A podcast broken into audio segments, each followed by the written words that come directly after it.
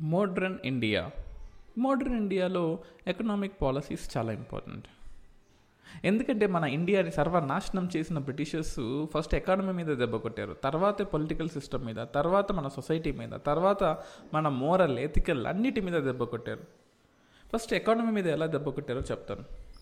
Economy మీద డైరెక్ట్గా మన ఇండ్ల మీదకి వచ్చి సంపదని దోచుకొని వెళ్ళలేదు. లైక్ ఆఫ్ఘన్ రూలర్స్ కొంతమంది చేసినట్టుగా అలా చేయలేదు. మన ల్యాండ్ రెవెన్యూ పాలసీస్ని గెలికారు. రెవెన్యూ ఫార్మింగ్ని గెలికారు. రెవెన్యూ ఫార్మింగ్ని ఇజహార్ సిస్టమ్ అంటారు. వాన్ హ్యాస్టింగ్స్ ఈ పాలసీని తీసుకొచ్చాడు. బెంగాల్ బీహార్ రీజియన్లో తీసుకొచ్చాడు. ఇక్కడ ఏంటంటే ల్యాండ్ని ఆప్షన్ చేసేవాళ్ళు. ఆ ఆప్షన్ చేసిన ల్యాండ్ని డబ్బులు సంపాదించుకొని ఎవరైతే హయ్యెస్ట్ బిడ్ చేస్తాడో వాడికి ఆ ల్యాండ్ మొత్తం ఇచ్చేసేసేవాళ్ళు కానీ దీనివల్ల కంపెనీకి హెల్ప్ అవ్వలేదు అలాగని చెప్పేసి అటు రెవెన్యూ పెరగలేదు. So in this policy which was implemented by the Britishers land rights were not given to any one ఎవరికి ఇవ్వలేదు. ఒకవేళ మిగతా ల్యాండ్ సిస్టమ్స్లో ఒకవేళ ఇన్ఫ్యాక్ట్ చెప్పాలంటే అదర్ uh, మిగతా రెవెన్యూ పాలసీస్లో ఇలా ఉండేది కాదు. The British government directly deal with the owners there was no such difference between peasants and zamindars in fact చెప్పాలంటే ఎస్ ఈ ఇజిహార్ సిస్టమ్ ఏదైతే ఉందో it's a formal assignment given to one who will have the highest lump sum amount ఎవడైతే ఇస్తారో వాడికి ఇచ్చేవాళ్ళు. ఇన్ఫ్యాక్ట్ ఎగ్జాంపుల్గా చెప్పాలి అంటే బ్రిటిష్ కాలంలో జమీందార్స్ ఎంజాయిడ్ మెనీ ప్రివిలేజెస్ పీజన్స్కి ఉండేవి కాదు జమీందార్స్కి ఉండేవి అండ్ లార్జ్ రెవెన్యూ జమీందార్స్కి వచ్చేది. సో ఈ ఎకనామిక్ పాలసీలో మనం గుర్తుపెట్టుకోవాల్సింది ఈ ఇసిహార్ సిస్టమ్. దాని తర్వాత వచ్చిందండి permanent settlement system. Cornwallis seventeen ninety త్రీలో ఇంట్రడ్యూస్ చేశాడు. Permanent settlement system. Bengal Bihar Odisha Benaras ఇలా nineteen percent of the land of British India మొత్తం కూడా ఈ పర్మనెంట్ సెటిల్ సిస్టంలో ఉండేది. ఎప్పుడైతే ఈ ఈజీహార్ సిస్టమ్ అనేది పెద్ద రెవెన్యూ అవుట్పుట్ రాలేకపోయిందో అప్పుడు పర్మనెంట్ సెటిల్మెంట్ సిస్టమ్ తీసుకొచ్చారు. ఈ పర్మనెంట్ సెటిల్మెంట్ సిస్టంలో వన్ ఓనర్షిప్ మాత్రమే ఉండేవాడు. Ownership was given to the zamindars ఎవరైతే లోయల్గా ఉంటారో గవర్నమెంట్కి వాళ్ళకి ఇచ్చేవాళ్ళు. So this is also called as zamindari system and hereditary ownership ఉండేది. జమీందార్ కొడుకు జమీందార్ లాగా అట్లా ఓనర్షిప్ హెరిడేటరీ ఉండేది. It became easy for the British to collect revenue అన్ అంటే మీకు వచ్చిన మొత్తంలో పదకొండు అంటే ట్యాక్స్ అనేది పదకొండు వంతులు తీసుకునేవాళ్ళు. అందులో టెన్ బై లెవెన్త్ ఏమో will be given to the Britishers one by eleventh is given to the zamindars collect చేసినందుకు. సో ఇప్పుడు ఏం చేసేవాళ్ళు అంటే వన్ బై లెవెన్త్ తక్కువ కాబట్టి ఎంత ఎక్కువ ట్యాక్స్ కలెక్ట్ చేసుకుంటే అందులో అంత వన్ బై లెవెన్త్ వస్తుంది. ఫర్ ఎగ్జాంపుల్ ఒక ఒక ఎకరం ఉన్న రైతు వెయ్యి రూపాయలు ట్యాక్స్ తీసుకున్నారనుకోండి వెయ్యిలో పదకొండు వంతులుగా డివైడ్ చేస్తారు దాన్ని. ఆ వెయ్యిలో for example nine hundred nine hundred rupees వచ్చేసి నీకు సే టెన్ బై లెవెన్ అయింది. హండ్రెడ్ రూపీస్ లేకపోతే eighty rupees one by eleven అయింది. అదే నాకు ఎయిటీ రూపీస్ వస్తుంది కదా వాడికేమో British వాడికేమో nine nine hundred nine twenty rupees వెళ్తుందని చెప్పేసి రెండు వేలు ట్యాక్స్ చేస్తే రెండు వేలు తీసుకుంటే వాడి దగ్గర అప్పుడు నాకు రెండు వందల ట్యాక్స్ వస్తుంది కదా. సో అలా ట్యాక్స్ విపరీతంగా పెంచేసేవాళ్ళు జమీందారులు. Zamindars were given judicial powers to convict the peasants తెలుసా మీకు ఇది? In case of non payment of taxes judicial powers ఇచ్చేవాళ్ళు. Agriculture was made almost like a capitalist అయిపోయింది. దాని తర్వాత వచ్చింది ryotwari system Thomas Munro and Alexander Reid eighteen nought సిక్స్లో introduce చేశారు. ఎక్కడ ఇంట్రడ్యూస్ చేశారు? బాంబేలో చేశారు. మెద్రాస్లో చేశారు. సింధ్లో చేశారు. బారాక్లో చేశారు.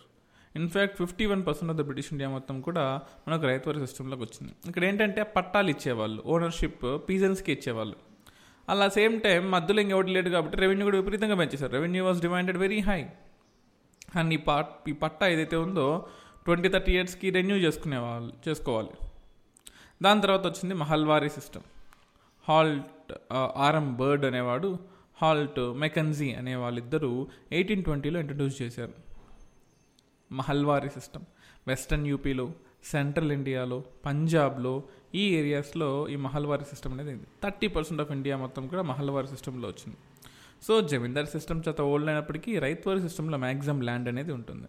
తర్వాత జమీందార్ సిస్టంలో ఉంటుంది. ఆ తర్వాత సో ఐ మీన్ మనకు ఈ పర్మనెంట్ సెటిల్మెంట్ సిస్టంలో నైన్టీన్ పర్సెంట్ ఉంటుంది. అంటే జమీందారీలో నైన్టీన్ పర్సెంట్ రైత్వారీలో ఫిఫ్టీ వన్ పర్సెంట్ మహల్వారీలో థర్టీ పర్సెంట్ అంటే highest amount of land ryotwari system ఉంది తర్వాత మహల్వారీలో ఉంది తర్వాత జమీందారీలో ఉంది. అండ్ మహల్వారికి ఒక నిక్నేమ్ ఉంది టెంపరీ జమీందారీ సిస్టమ్ ఎందుకంటే ఓనర్షిప్ అనేది was given to group of villages mahals బచీరాలుగా ఇచ్చేవాళ్ళు. మహల్స్ అంటాం బచీరా అంటాం. ఈ హెడ్ మెన్ ఎవడైతే ఉన్నాడో he use to collect taxes and give them to the Britishers individuals అంటే నువ్వు నేను ఇండివిజువల్స్ ఉంటాం కదా individuals in agriculture were held responsible for the payments వాడే కట్టాలి ఇంకా. ఇది ఒక టెంపరీ జమీందార్ సిస్టమ్గా చెప్పాలంటే సో ల్యాండ్ రెవెన్యూ సిస్టంలో రెవెన్యూ ఫార్మింగ్ అనేది వాన్ హ్యాస్టింగ్ తీసుకొచ్చాడు. పర్మనెంట్ సెటిల్మెంట్ సిస్టమ్ అదే జమీందారీ సిస్టమ్ని కాన్వాల్యూస్ తీసుకొచ్చాడు. రైత్వారీ సిస్టమ్ని Thomas Munro and Alexander Reid తీసుకొచ్చాడు. అండ్ మహల్వారీ సెటిల్మెంట్ సిస్టమ్ని Holt Mackenzie and R M Bird తీసుకొచ్చారు. సో మన ఎన్సీఆర్టీలో ఈ రెవెన్యూ ఫార్మింగ్ సిస్టమ్ గురించి కూడా ఎక్స్ట్రాగా ఉంటుంది. అందరికీ మనకేం తెలుసు? జమీందారీ రైత్వారీ మహల్వారి అని మాత్రమే తెలుసు. బట్ ఈ పర్మనెంట్ సెటిల్మెంట్ సిస్టమ్ కాన్వాల్యూస్ తీసుకొస్తే ఈ రెవెన్యూ ఫార్మింగ్ అంటే రెవెన్యూ ఫార్మింగ్ జమీందారిగా మారిపోయింది. Period of time so revenue farming అనేది వాన్ హాస్టింగ్ తీసుకొచ్చాడు. గుర్తుపెట్టుకోండి. ఫస్ట్ ఫస్ట్ వార్నింగ్ ఇచ్చింది ఎవడు? వార్న్ హ్యాస్టింగ్స్ దేంతో వార్నింగ్ ఇచ్చాడు? రెవెన్యూ మొత్తం లాక్కుంటాను వార్నింగ్ ఇచ్చాడు. తర్వాత కార్న్ వాలీస్ వచ్చాడు. అంటే మొక్కజొన్న వాలీస్ మొక్కజొన్న వాలీస్ వచ్చి ఏం చేశాడు? పర్మనెంట్గా మొక్కజొన్న లాక్కున్నాడు. So permanent settlement system Cornwallis introduce చేశాడు. తర్వాత Thomas Munro Alexander ryotwari system mahalwari system వచ్చేసి హాల్ టు మెకన్సీ ఇలా మనం గుర్తుపెట్టుకోవచ్చు. దీంతోపాటు టెక్స్టైల్స్ చూద్దాం. మన ఇండియాలో టెక్స్టైల్స్ అప్పట్లో చాలా చాలా ఫేమస్. ఎందుకంటే ఇండియాలో దొరికినంత బ్లాక్ కాటన్ సాయిల్ ప్రపంచంలో ఎక్కడ దొరికేది కాదు. దొరికేది కాదు అన్నప్పుడు ఇండియాలో కాటన్ కల్టివేషన్ బాగా పెరిగింది. And at the same time western European దేశాల్లో కాటన్ డిమాండ్ బాగా ఉంది. సో ఇక్కడేమో సప్లై ఉంది అక్కడేమో డిమాండ్ ఉంది. సో చలో వీళ్ళని కొట్టేద్దాం వీళ్ళ వీళ్ళ కాటన్ మొత్తం తీసేసుకుందాం అనుకున్నారు. ఫర్ ఎగ్జాంపుల్ టెక్స్టైల్ తీసుకున్నట్లయితే payments from the collection of revenue. Rather than paying in pounds in Bengal these farmers have very low profit చాలా చాలా తక్కువ ప్రాఫిట్ అందులో లాక్కునేవాళ్ళు. బలవంతంగా లాక్కునేవాళ్ళు బెంగాల్ ఏరియాస్లో షిప్ బిల్డింగ్ ఇండస్ట్రీ ఉండేది. మనకు దావ్ షిప్ అని ఉండేది. అంటే మనకు పైరట్స్ ఆఫ్ కెరేబియన్ సినిమాలలో చూపిస్తారు చూసారా? తెడ్లేసి మెకనైజ్డ్ బోట్ కాకుండా లోపల మనుషులు కూర్చొని హైలెస్సా హైలెస్సా అని దొబ్బుతూ ఉంటారే. బోట్ని అంటే తెడ్డుతో యూజ్ చేస్తుంటారు కదా నడుపుతుంటారు కదా బోట్ని. దాన్ని దావ్ షిప్స్ అంటాం. ఆ దావ్ షిప్స్ అనేవి మనకు సూరత్లో వెస్టర్న్ పార్ట్ ఆఫ్ ఇండియాలో బాగా ఫేమస్. వాటన్నిటి నాశనం చేశారు. అలాగే there was monopoly of British merchants and taxes on Indian merchants అంటే సూరత్ ముంబై మసూలిపట్నంలో ఇక్కడ నాశనం చేశారు ఇన్ఫాక్ట్ చెప్పాలంటే. అలాగే steel industry.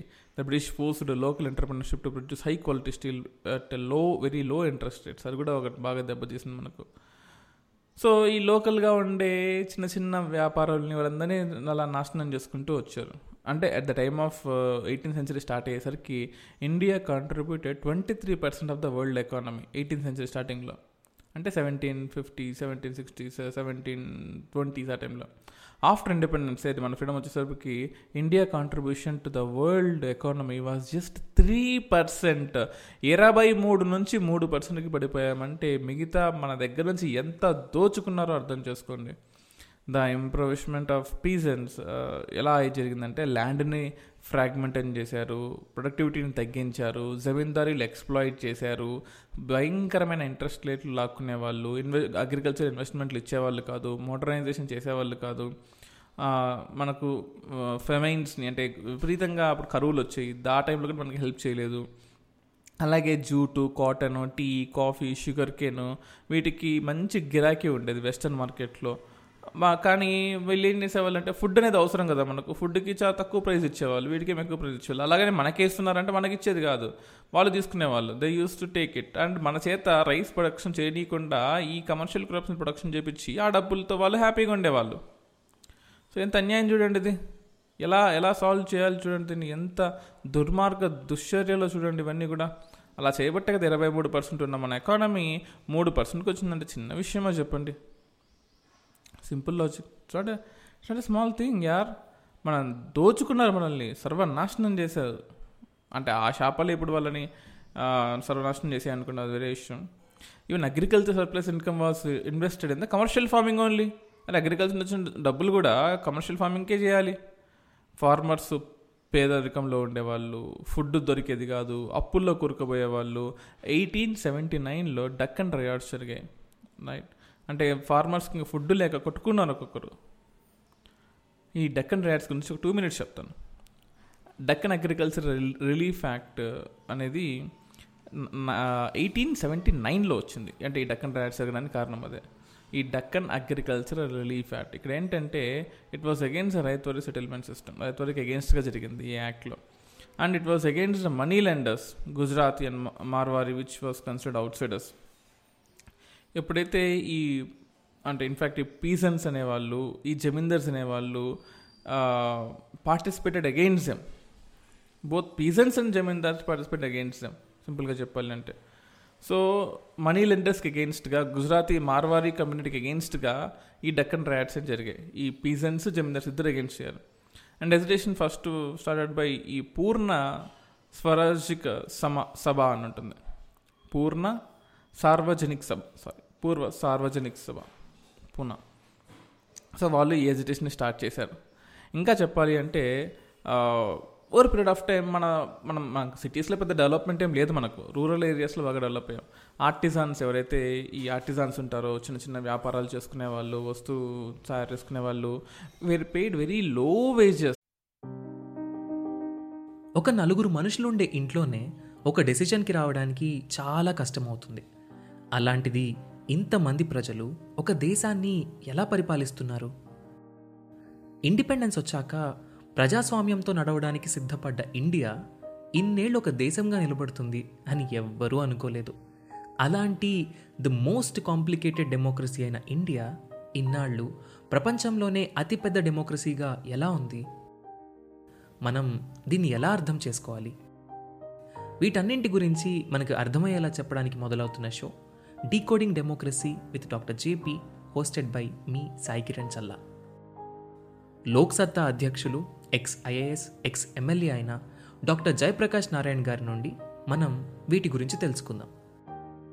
ఆగస్ట్ ఫిఫ్టీన్త్న మొదలై ప్రతి ట్యూస్డే ఒక కొత్త ఎపిసోడ్తో మీ ముందుకు రాబోతుంది. ఈ షోని మీ ముందుకు తీసుకొస్తుంది Kathanika media in collaboration with FDR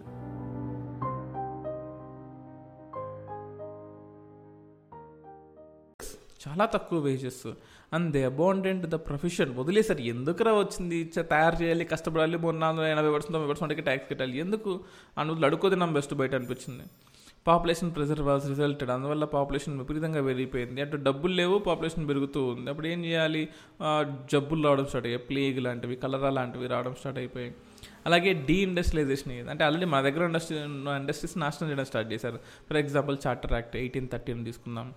It made provisions of one and only free trade which reduce the Indian exports in the European market చూడండి ఎంత దుర్మార్గం ఇది.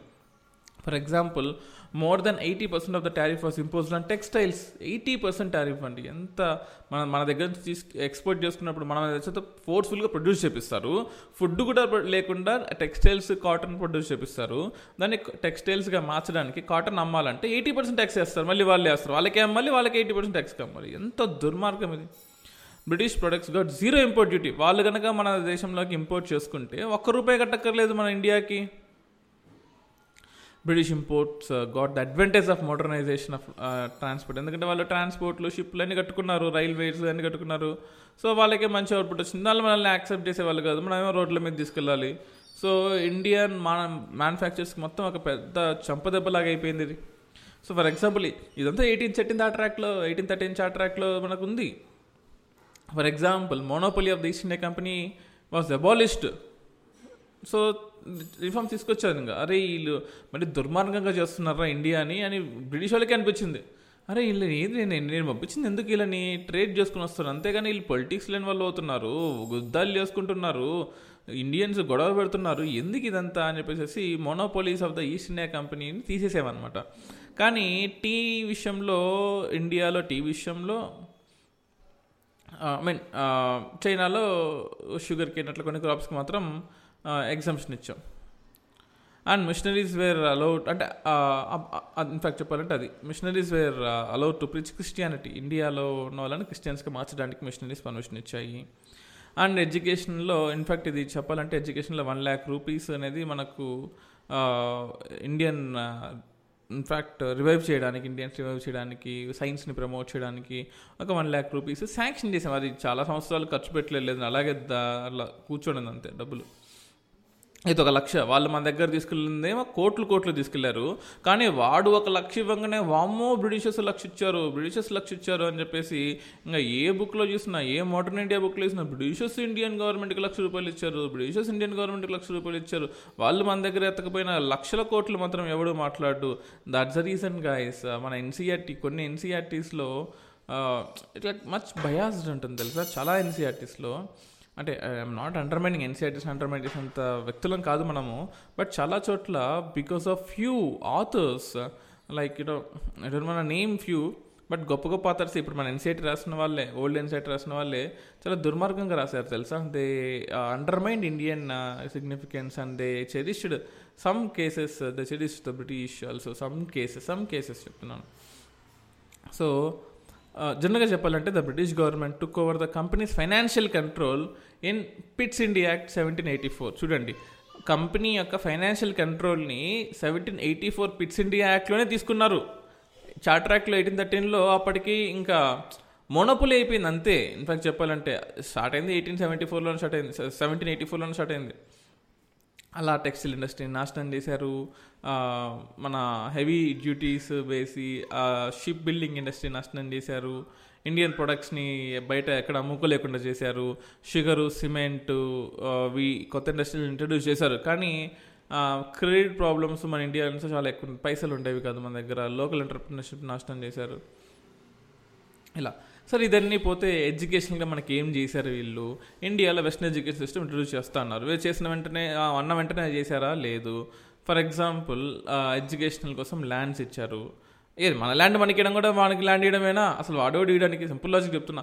Indian government British government has given lands to the people of India అరే ఇది మా land రా by. మా ల్యాండ్లో నువ్వు ల్యాండ్లు ఇచ్చేది ఇది నాకు అర్థం కాదు. మా దగ్గర zamindari system mahalwari system ryotwari system Issar system ఇవన్నీ ఇంట్రడ్యూస్ చేసి మా ల్యాండ్ మాకు ఇచ్చి నువ్వు పెద్ద గొప్పగా ఫీల్ అవుతుంది ఎందుకు దాన్ని ఎన్సీఆర్టీ ఆథర్లు దాని ఏదో పెద్ద దేవుళ్ళ చూడడం ఎందుకు? Please understand the facts and prejudice in fact to say between between the lines I can say అంటే ఒక్కొక్క లైన్ చదివేటప్పుడు ఎన్సీఆర్టీస్లో ఒక్క we'll understand right so initially institutions were taken by the government తర్వాత లిబరలైజ్ అయ్యాయి. New schools of English primary language కోసం వచ్చాయి. Syllabus కూడా కొంచెం you know completely based on western learning ఉండేది. అప్పుడప్పుడు స్టార్ట్ అయింది ఇన్ఫాక్ట్ చెప్పాలి అంటే. So but majority of the educational institutions were run by the Christian missionaries Christian missionaries ఉండేవి. For example lord Macaulay minute eighteen thirty five ఉండేది. ఈడేం చేస్తే lord Macaulay గాడు English language should be use as a primary language అని పెట్టాడు. Macaulay Macaulay Macaulay ఇది తెలుసా? ఆంధ్రప్రదేశ్లో the government even talked about Macaulay minute in one of the press meet అంటే అర్థం చేసుకునేది ఇంపార్టెంట్ అది. అరే అప్పట్లోనే పెట్టారు. ఇప్పుడు మేము పెడితే తప్పెట్టి ఇంగ్లీష్లో ఎడ్యుకేషన్ తప్పేం కాదు. But you should give the choice to the you know a person whether he has to go back to the regional language or he has to go to the english. But ఇంగ్లీష్లో education తప్పే కాదు one percent కూడా తప్పు కాదు in fact that is needed that is the need of the hour ఇప్పుడు మనం Japan లాగా మన దేశంలో కూడా రీసెర్చ్ అండ్ డెవలప్మెంట్ మన సొంత లాంగ్వేజ్లో అయిందనుకోండి అప్పుడు ప్రైమరీ ఎడ్యుకేషన్లో కొత్త ఎవడన్నా కొత్తగా రావాలంటే చదువుకోవడానికి ఆస్కారం ఉంటుంది పిహెచ్డీ లెవెల్ వరకు మరి మొత్తం ఇంగ్లీష్లో అంటూ చదువు తెలుగు చదువుకుంటే ఏమొస్తుంది తెలుగులో కానీ కన్నడ కానీ తమిళ్ కానీ సో అలాంటప్పుడు మెయిన్ ఎడ్యుకేషన్ అంటే రీసెర్చ్ అండ్ డెవలప్మెంట్ ఎడ్యుకేషన్ తెలుగులోనే కంటిన్యూ చేయండి. అప్పుడు then people welcome simple logic so the for example Calcutta మద్రాసాలు seventeen ninety వన్లో బనారస్ సాంస్క్రిట్ కాలేజీలు సెవెంటీన్ నైంటీ వన్లో వేర్ ఇవి ఇవి డెవలప్ చేయడం కానీ down fill downward filtration theory అంటాం. అంటే మిడిల్ క్లాస్ని డెవలప్ చేయడము ఈ ఇంగ్లీష్ లాంగ్వేజ్ని డెవలప్ చేయడము సో మాసెస్ని గవర్నమెంట్కి లోయల్గా ఉండే విధంగా అంటే చదువుకున్నడానికి తిరగబడతాడు. అది కొంచెం చదువుకున్నడానికి అర్థం చెప్తే అర్థం చేసుకుంటారు అన్నట్టు వాళ్ళ ఉద్దేశం. కానీ మళ్ళీ వాళ్ళకి వాళ్ళ గొడవలు వచ్చాయి. ఓరియంటలిస్టులు ఏమో ఒక సైడు ఆంగ్లసిస్టులు ఏమో ఒక సైడు వీళ్ళిద్దరు కాంట్రవర్సీ వచ్చింది. ఫర్ ఎగ్జాంపుల్ ఎయిటీన్ ట్వంటీ త్రీలో general committee of public instruction అని ఒకటి జరిగిందనమాట ఏ లాంగ్వేజ్ మనం వాడాలి అనిపేసి ఇందులో రెండు ఒపీనియన్స్ ఉంటాయి ఆంగ్లసిస్టులు ఏమన్నారంటే the government should spend modern education మీద ఇంగ్లీష్ కంపల్సరీ మీడియం పెట్టేసి ఆ డబ్బులు దాని మీద ఖర్చు పెట్టాలని చెప్పారు. ఓరియంటలిస్టులు పాతకాలం వాళ్ళు ఏం చెప్పారంటే promotion of English learning should be prepared for Indians at నిజం same time Indian traditional learning should be also promoted అంటే మేము ఇంగ్లీష్కి ఎగెయిన్స్ట్ కాదు తల్లి కాదు తండ్రి కాదు కొడుక. మేము ఇంగ్లీష్ని ప్రమోట్ చేస్తూనే తెలుగుని కూడా ప్రమోట్ చేయమంటున్నాం. అంటే వెర్నాకులర్ లాంగ్వేజెస్ని సొంత మదర్ టంగ్ లాంగ్వేజెస్ని ప్రమోట్ చేయమని చెప్తున్నాం తప్ప మేము తెలుగుని మాత్రమే ప్రమోట్ చేయండి హిందీ మాత్రమే ప్రమోట్ చేయండి ఎక్కడ చెప్పలేదు కదా అంటున్నారు. తర్వాత ఈ లార్డ్ మెక్కోలే గాడు ఎయిటీన్ థర్టీ ఫైవ్లో ఆంగ్లసిస్ట్లకి పవర్ ఇచ్చాడు. అంటే ఆంగ్లసిస్ట్లో మీరు ఏం చెప్తే చే చేస్తానని చెప్పాడు. అంటే గుర్తుపెట్టుకోండి ఒకసారి. అంటే ఎప్పుడు మనకు డబ్బులు వచ్చాయి ఎడ్యుకేషన్ పరంగా ఎప్పుడు దాన్ని ఖర్చు పెడుతున్నావు ఆలోచించండి. రైట్? ఫర్ ఎగ్జాంపుల్ మనకు కలకత్తాలో మద్రాసా ఉంటుంది. దాన్ని స్టార్ట్ చేసిన వాడు Warren Hastings. Fort William college ఉంటుంది. దాన్ని స్టార్ట్ చేసిన వాడు Marcus Wellesley yes Marcus Wellesley. Banaras Sanskrit college ఉంటుంది. దాన్ని జొనాథన్ డంకన్ అనేవాడు స్టార్ట్ చేశాడు. ఫర్ ఎగ్జాంపుల్ ఇన్ఫ్యాక్ట్ ఈ ఇంగ్లీష్ ఎడ్యుకేటెడ్ మిడిల్ క్లాస్ అనే వాళ్ళు ఇండియాలో డ డెవలప్ అవ్వడం వల్ల అంటే ఈ ఎడ్యుకేషనల్ పాలసీస్ డెవలప్ అవ్వడం వల్ల educated Indian middle class form అవడం ఫామ్ అవడం వల్ల అసలు ఇండియన్ నేషనల్ కాంగ్రెస్ ఫామ్ అవడానికే కారణం అది అయిపోయింది. ఫర్ ఎగ్జాంపుల్ జనరల్ ఒక ఒక జనరేషన్ మొత్తం ఎక్స్ప్లాయిడ్ అయినప్పటికీ నెక్స్ట్ జనరేషన్కి కొంచెం బెనిఫిట్ వచ్చాయి ఎడ్యుకేషన్ వల్ల. For example Dadabhai Naoroji Mahadev Govind Ranade GK Gokhale so వీళ్ళు చాలా రిసోర్సెస్ రాయడము పేపర్స్ ఎస్టాబ్లిష్ చేయడం ఇవన్నీ చేశారు. సో దానివల్ల నేషనల్ ఫ్రీడమ్ స్ట్రగుల్లో కొంచెం హెల్ప్ కూడా అయింది ఇన్ఫాక్ట్ చెప్పాలంటే. So these are the few things that we can understand about how things have been developed అలాగే the declining importance of traditional education system was revived by Swami Vivekananda and Dayananda Saraswati వీళ్ళిద్దరు కూడా మన Indian education సిస్టమ్ని బాగా promote చేశారు. అరే ఈ education English education సిస్టంలో ఇండియన్ ఎడ్యుకేషన్ సిస్టమ్ నెగ్లెక్ట్ అయిపోతుంది. ఇది అలా చేసుకుంటూ పోతే మన ఇండియన్నెస్ అనేదే ఉండదు. అలా నేషనలిస్ట్ వాయిస్ అనేది ఉండదు. ఫర్ ఎగ్జాంపుల్ ఇండియన్ ప్రెస్లో మన నేషనలిస్ట్ వాయిస్ రావడానికి కూడా కారణం to an extent English education అనుకోవచ్చు. రైట్? ఇలాంటివన్నీ మనం గుర్తుపెట్టుకోవచ్చు. So these are few important policies of in terms of say English British India అనుకోవచ్చు మనం. బట్ ఎన్ని చేసినా సరే ఒకటి మాత్రం నిజం. వాళ్ళు మనల్ని సర్వనాశనం చేశారు దోచుకున్నారు దాచుకున్నారు. ఇండియన్ గవర్నమెంట్లో ఫెమైన్స్ వచ్చినా సరే కరువులు వచ్చినా సరే మనకు ఒక గింజ కూడా ఇవ్వకుండా మొత్తం అంతా ఎక్స్పోర్ట్ చేసుకున్నారు. కేవలం వాళ్ళు ఇక్కడ ఏ ఇంప్రూవ్మెంట్ చేసినా సరే వాళ్ళు మనతో కమ్యూనికేట్ చేయడానికో వాళ్ళు మన ట్రాన్స్పోర్టేషన్కి హెల్ప్ చేయడానికో లేదా ఇంకో దేనికో తప్ప మన మీద ప్రేమతో మన మీద జాలి దయా కరుణతో ఏమీ చేయలేదు. కేవలం వాళ్ళ ఈజింగ్కి అవ్వడానికి మాత్రమే చేశారు తప్ప nothing for the development of India so this is all about in this podcast next పాడ్కాస్ట్లో మనం social religional social religious policies ఏమేమి వచ్చాయి? మన విలియం బెంటింగ్ అబాలిష్ చేసిన సతీ కావచ్చు లేదా విడో రీమ్యారేజెస్ యాక్ట్ ఇలాంటివి చిన్న చిన్నవి.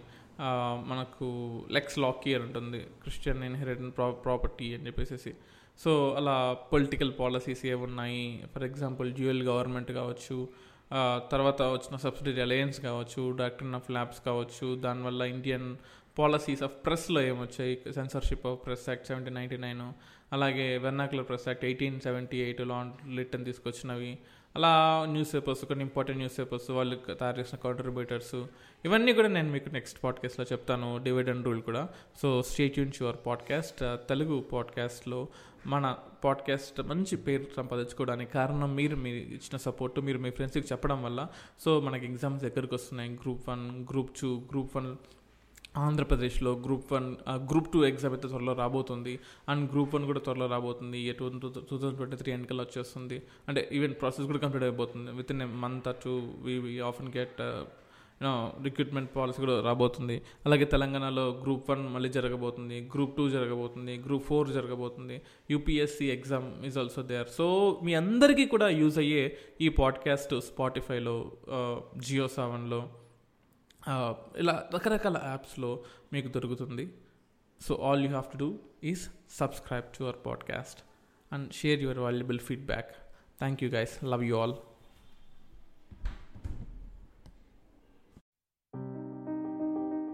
ఒక నలుగురు మనుషులుండే ఇంట్లోనే ఒక డెసిషన్కి రావడానికి చాలా కష్టమవుతుంది. అలాంటిది ఇంతమంది ప్రజలు ఒక దేశాన్ని ఎలా పరిపాలిస్తున్నారు? ఇండిపెండెన్స్ వచ్చాక ప్రజాస్వామ్యంతో నడవడానికి సిద్ధపడ్డ ఇండియా ఇన్నేళ్ళు ఒక దేశంగా నిలబడుతుంది అని ఎవ్వరూ అనుకోలేదు. అలాంటి ది మోస్ట్ కాంప్లికేటెడ్ డెమోక్రసీ అయిన ఇండియా ఇన్నాళ్ళు ప్రపంచంలోనే అతిపెద్ద డెమోక్రసీగా ఎలా ఉంది? మనం దీన్ని ఎలా అర్థం చేసుకోవాలి? వీటన్నింటి గురించి మనకు అర్థమయ్యేలా చెప్పడానికి మొదలవుతున్న show decoding democracy with doctor JP hosted by మీ సాయి కిరణ్ చల్లా. లోక్సత్తా అధ్యక్షులు ఎక్స్ ఐఏఎస్ ఎక్స్ ఎమ్మెల్యే అయిన డాక్టర్ జయప్రకాష్ నారాయణ్ గారి నుండి మనం వీటి గురించి తెలుసుకుందాం. ఆగస్ట్ ఫిఫ్టీన్త్న మొదలై ప్రతి ట్యూస్డే ఒక కొత్త ఎపిసోడ్తో మీ ముందుకు రాబోతుంది. ఈ షోని మీ ముందుకు తీసుకొస్తుంది Kathanika media in collaboration with FDR